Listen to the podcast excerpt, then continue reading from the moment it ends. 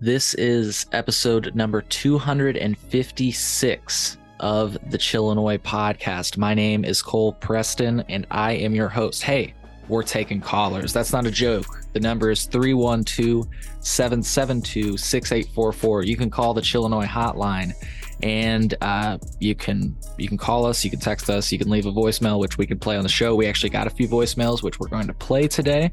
So we'll be pulling that up here in just a moment. But once again if you'd like to give us a call you can uh, you can call us or text us at 312-772-6844 if uh, you'd prefer you know to remain anonymous because you're reporting possible corruption fraud criminal activity, conflicts of interest, or abuse in the legal cannabis industry in Illinois, we can we can honor anonymity. So uh, once again, that number is 312-772-6844. Let's listen to our first voicemail um, that came in today, and and we will address it after we listen to it. Let's let's play it. So, hey, kind of off topic here. I just want you people to know that cannabis should be rescheduled to be Schedule 3, not Schedule 1. We've had legalization here in Illinois for quite some time, and there have been no no massive deaths of it. There have been no noticeable harm to society. Uh, it is a completely holistic uh, herb. So I think it should be rescheduled to Schedule 3. Don't know if this helps, but I would like society to get it together and reschedule it to Schedule 3. Thank you very much. Okie dokie. And uh, it looks like they left us another voicemail. So I'm just going to go ahead and play that. And actually, no, I'll go ahead and uh, address that with some thoughts really quick. I think I get what you're trying to say, and maybe maybe this is what why you left me a follow up voicemail. Um, I think I get what you're trying to say, but ultimately, I believe instead of rescheduling cannabis, we should deschedule cannabis. But maybe that's what you're about to say in this follow up voicemail. Let's take a listen. I think it makes more sense to decriminalize marijuana than to uh, try to legalize it. It is the more non-invasive way to deal with this issue. Um, decrim would be a simple transition. The very word legalization seems to be too formal and too much red tape.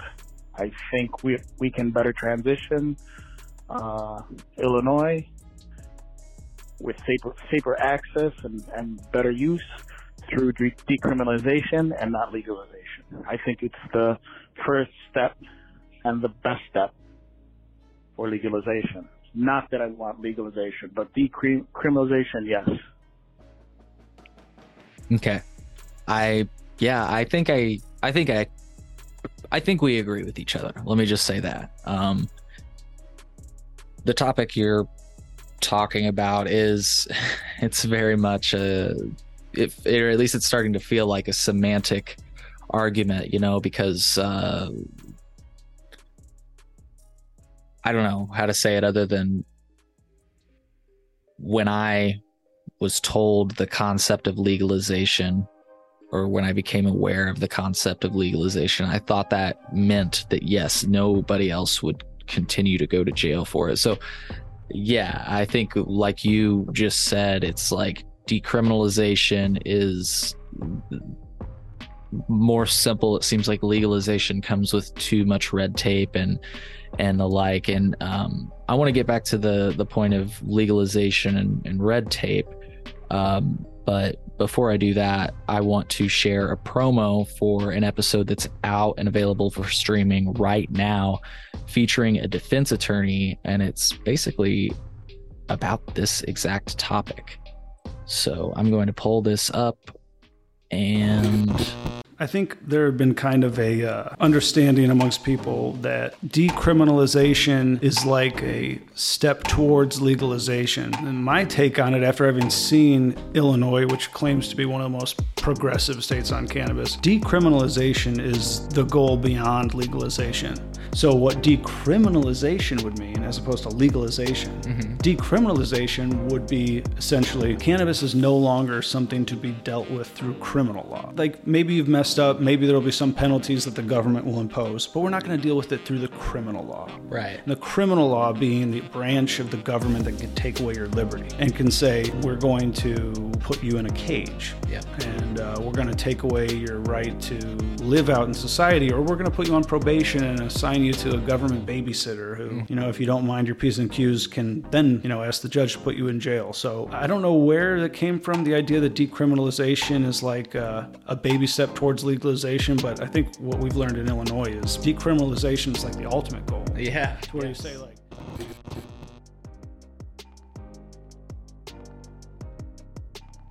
So you can listen to that episode right now at patreon.com slash chillinois if you'd like to see that entire episode featuring defense attorney Evan Bruno. Once again, it's episode number 200, 253 and it's available at patreon.com slash chillinois right now.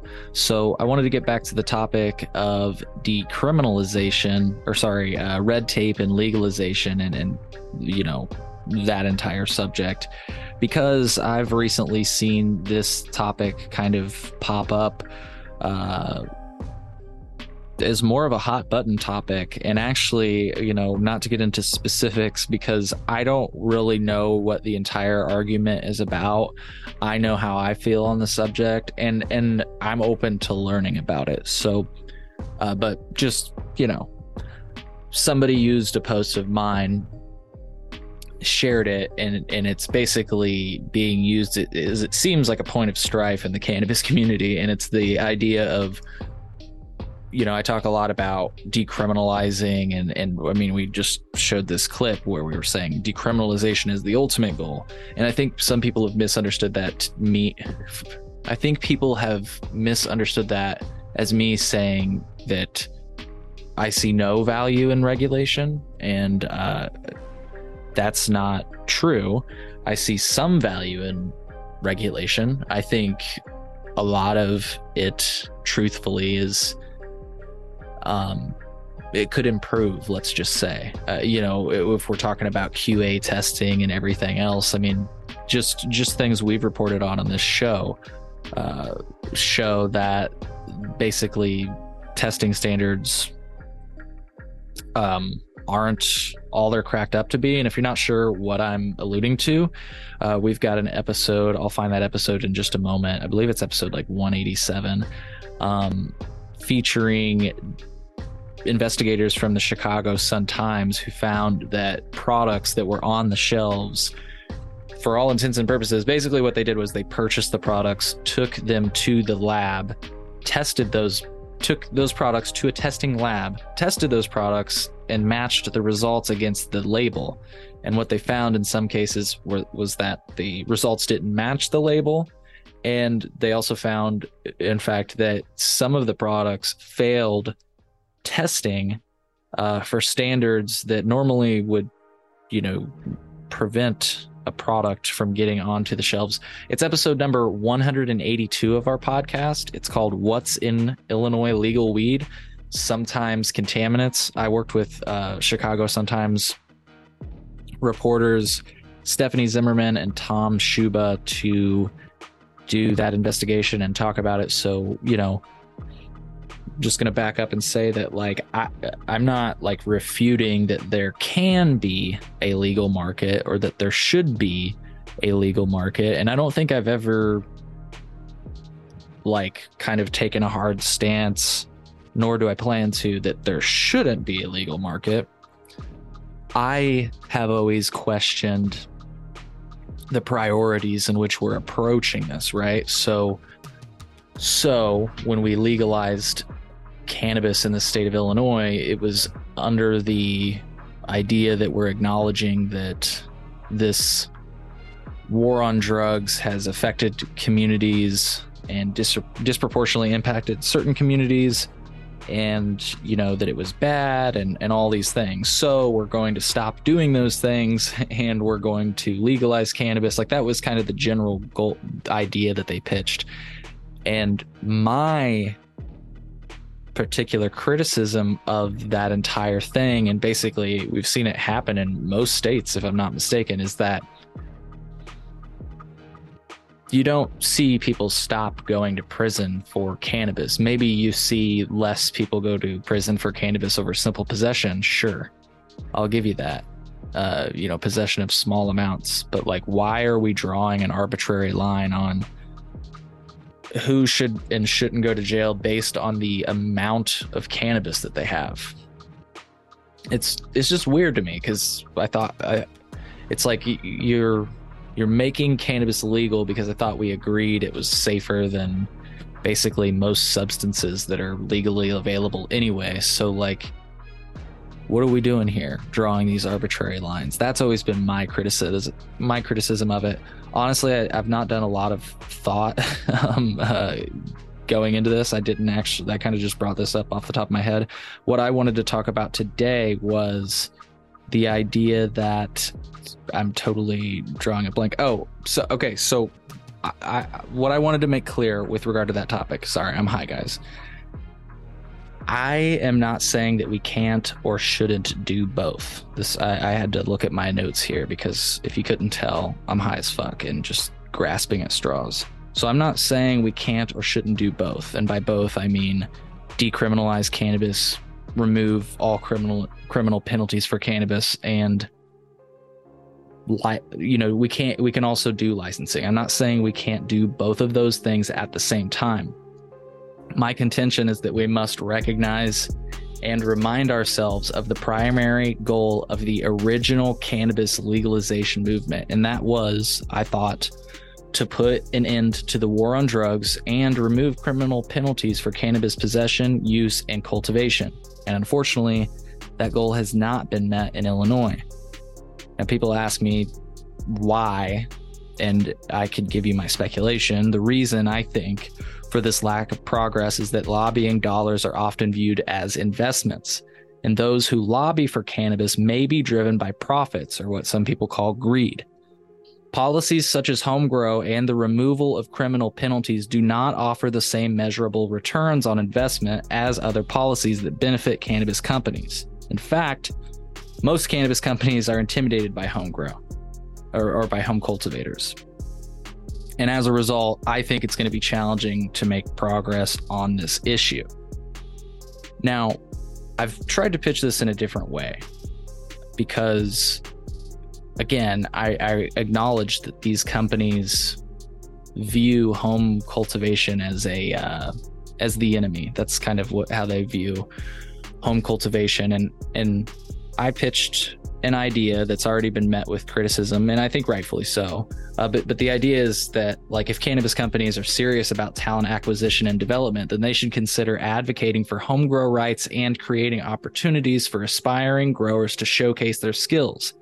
I think it'd be a win-win situation for all involved. I don't think the cannabis companies need to look at home grow as the enemy of what they're trying to do. I think they could actually benefit by pushing for these uh, penalties, not only because they could possibly win over support by people like myself who really value the the end of this what what we know as the war on drugs as it pertains to cannabis but frankly all drugs that's kind of where I stand but we're talking about cannabis right now so I thought that if if cannabis is legal then we agreed people shouldn't go to jail for it anymore and that includes cultivating it. So you know, I'm trying to spin this in a direction that they can digest. Homegrow can serve as a training ground for future cannabis professionals with the right guidance, support, and, uh, you know, ability, frankly, because that's what's kind of getting in the way of it right now, right? Passionate and curious growers could become the next generation of cannabis industry leaders. By supporting measures which criminalize home grow, cannabis companies are missing out on the chance to identify individuals with a passion for the plant who may have already acquired valuable skills and knowledge. Now, I think that's a really positive way of spinning it and, and trying to convince a company like that to support home grow. And I have to com- I have to just immediately acknowledge the criticism or I guess the feedback that I've received, which is and it's not like I'm not aware of this. Like these companies don't give a fuck, right? This is basically the number one thing I've been told when I posted. I, I posted basically what I just said online on a variety uh, of social media platforms, and that was one of the number one responses I received is that these companies don't give a fuck. Look, you're preaching to the choir on that one. I, I totally, yeah, they don't give a fuck. I'm trying to tell them why they should give a fuck. Um, not only because it could benefit them like in their business, but you want to talk about brand loyalty. I'm just saying, you know, you could get some brand loyalty uh, off of taking a hard stance against the criminalization of cannabis. Like, and you could you could call other companies out for not and, and you could even acknowledge that that maybe you haven't had the perfect track record in the past because that's most of the companies most of the companies have lobbied against home grow um, and, and some companies have since made weightless statements on social media that they support medical home grow, which is a weird distinction. It, it shouldn't be. Basically, when they say they support medical home grow, they're saying they support limitations on a home grow. And as you know, if you've listened to this show for any extended period of time, limitations on anything with regard to cannabis equals criminal penalties. If you have a limit on the amount you can possess, what happens when you exceed that limit? Criminal penalties. If you have a limit on the number of plants you can grow and you exceed that number, what happens? And this is true in the state of Illinois, criminal penalties, even if you have a medical card. If you exceed five plants, you're still you're, you're talking felony territory. Um, so so yeah, um, it's real. It's still the the war on drugs is alive and well, and it's something that if you've not listened to our show, it's something that we've talked about uh, ad nauseum you're looking for like a deep dive on the history of cannabis and, and you like some of these thoughts we're talking about right, right now, check out episode number 232 of our show. It breaks down the entire history of cannabis in Illinois, including citations and so much more. Before I go today, I wanted to share a little bit of information that I had on social media. But before I move on, if you have any thoughts about anything I just said, just a reminder, you can call us at 312 772 6844. Once again, if you're rolling in a joint right now and you're like reaching for pen and paper because you still use pen and paper, uh, it's 312 772 6844. Go to your rotary phone and dial it up. Um, so I recently shared on social media. I'm gonna share my screen for the folks that are watching. And if you're not watching the Chillinois podcast, what the fuck are you doing? You can go to chillinois.net slash video to watch it on your preferred platform or on YouTube, the WeedTube, and Patreon. So, um, basically, if House Bill 3741 is passed, all edible cannabis that has been remediated remediated i said that weird. All edible cannabis that has been remediated i said that weird again with irradiation must be labeled. So if you're not familiar with irradiation check out episode number 252 of our podcast. It's out right now. Um, but but this is house bill 3741 once again if passed it would require all edible cannabis that's been remediated with irradiation to be labeled very in- interested to hear what you think about this. This is an idea we've talked about in the show uh, on the show in the past. We've never this is an interesting one because the proposal limits it to edible cannabis, which I don't understand why that was the number one question we received. Why is it limited to edible cannabis? I I couldn't honestly tell you other than the fact that you know maybe if this bill is backed by the industry at all, maybe the labeling requirement for flour is something that they wouldn't have accepted. I don't know. I just tend to now that I've learned a little bit about how what goes into drafting these bills and stuff, they kind of like from what I understand, and look, I am not like an insider by any means. I I literally smoke weed and just talk to people. I try to talk to people that I think are insiders. Whether or not they are is a is an open question. But Um, from what I can gather, when people work on these bills, they try to be quote unquote realistic, you know, and they try to keep uh, possible feedback they might get in mind. And so I feel like I, I'm honestly shooting at the hip with this. I feel like edible edible cannabis was the only thing that they were okay with uh, labeling in that fashion. It's the only thing that was digestible, pun intended. Um, you know, I guess just as a last guess, this is something I said on social media, and I think I've said on the show a few times. From what I understand, a lot of the edibles in Illinois are made with remediated cannabis because you can do that. Uh, the law allows for any test that has any sample that has failed, uh, it can be remediated and turned into an oil. And I believe that oil, if it passes testing, now that's the thing is that it can be it can be turned into an oil and, and it can be remediated is what I meant to say. I think I said remediated into an oil. It can be remediated and then turned into an oil. If that oil passes the test, then it can be used in edible cannabis. I don't think it can be used as like, uh, I don't think you can like sell it as dabs, but I might be wrong on that. I'm pretty confident that I am wrong on that. If you're reading the language that I'm displaying right now, you can see that it says if the sample failed any other test, the batch may be used to make a CO2 or solvent based extract. After processing, the CO2 or solvent based extract must still pass all required tests. So, I just wanted to say that I don't think this oil only has to be used for edibles. Um, it can also be sold as just regular oil. So, so with that in mind, like I say, from what I hear, most of the edibles in Illinois are made with remediated cannabis because it's like if I can't sell it as flour, I'm not just going to throw it into the fucking trash can. I'm going to remediate it and turn it into a chocolate bar and you don't know the difference, right? Um, so I, I think that maybe that, I, again, I, I don't know. Maybe that's why, because it's kind of already acknowledged that that is possible and that is okay if the final sample still passes all tests. So maybe they're like, well, given that, we're fine with labeling it. I don't know. Your guess is as good as mine. Uh, if you have any thoughts on what the answer might be, once again, you can call us or text us at 312 772 6844. You can leave us a voicemail. Just a final thought before we leave, since we're talking about new legislation, it's something we've shared a little bit about. We've tried to share as much as we can, um, as much information as we can. New bills have been filed.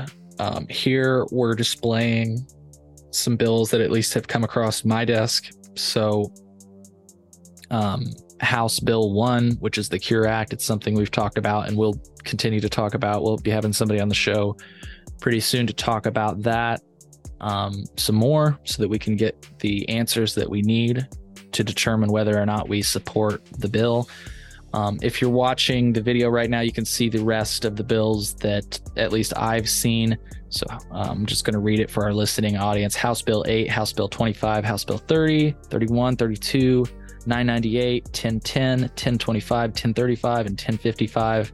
Now, what exactly all these bills do is is uh, your job as an informed citizen to figure out. I'll try to do my best, of course, to share information on it. And in fact, one of these bills that's been introduced, I believe it's either House Bill 1205 or 1206. I can't remember right now. I think it's House Bill 1206. Yes we so we talked to the person that helped to draft that bill and that person is actually evan bruno uh, who was featured on the recent episode that i mentioned at the at the top of this episode so it's episode 253 i believe and it's available on patreon.com slash chillinois yeah that's episode 253 um, featuring evan bruno and he talks a little bit about that bill i think that bill is worthy of uh, our support, if I might say so myself.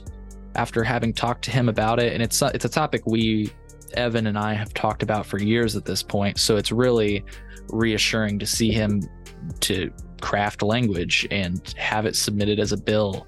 You know, it's something that we started talking about I think just around the time that the pandemic started, or maybe it was when, you know, the vaccines first came out. He was talking about the issue that is the fact he's talking about an issue that exists right now. Sorry, folks, I am really high. Um, and that is the fact that the law says cannabis must be in an odor proof container. And if it's not, some law enforcement have been using that as an excuse to charge you with a crime because technically speaking, it does read as a crime in the vehicle code. So if an officer is able to claim that they smell cannabis and you do in fact have cannabis on you, then that means the the container is not odor proof and they will actually charge you with a crime on the spot. Uh, but they can use that crime, this is the scary part, to gain entry to your vehicle and then charge you with other crimes, right? Because that's what cops love to do, is just charge you up, get you all repped out. So check out that episode. It's episode number 253. It's on patreon.com slash chillinois. I hope you found value in this quick episode of the Chillinois podcast. I just want to remind you all that we're taking callers. The number is 312 772 6844. You can send us a text, you can leave us a voicemail. Um, we can play that voicemail on the show, or if you'd prefer uh, that you're you keep yourself anonymous, you can report possible corruption, fraud, criminal activity, conflicts of interest, or abuse in the legal cannabis industry in Illinois by calling that number one last time. It's 312 772 6844. Thank you so much, everybody, for listening, and I'll see you on the next episode, which uh, one of the next few episodes is going to include a new licensee in the Illinois cannabis industry. This person has I think, won licenses in all the new categories. So that includes craft cultivation, retail, infuser, and transport. Um, might be a little bit wrong on that, but I'm pretty sure I'm dead on that they have won a license in all of the categories. So you will be seeing them and their products in the future. So stay tuned for that episode. We always like to include the perspective of industry insiders or, or people that are in the industry themselves. So if that's a perspective you'd like to hear more about, stay tuned. And uh, once again, I hope you found value in this episode of the Chillinois podcast.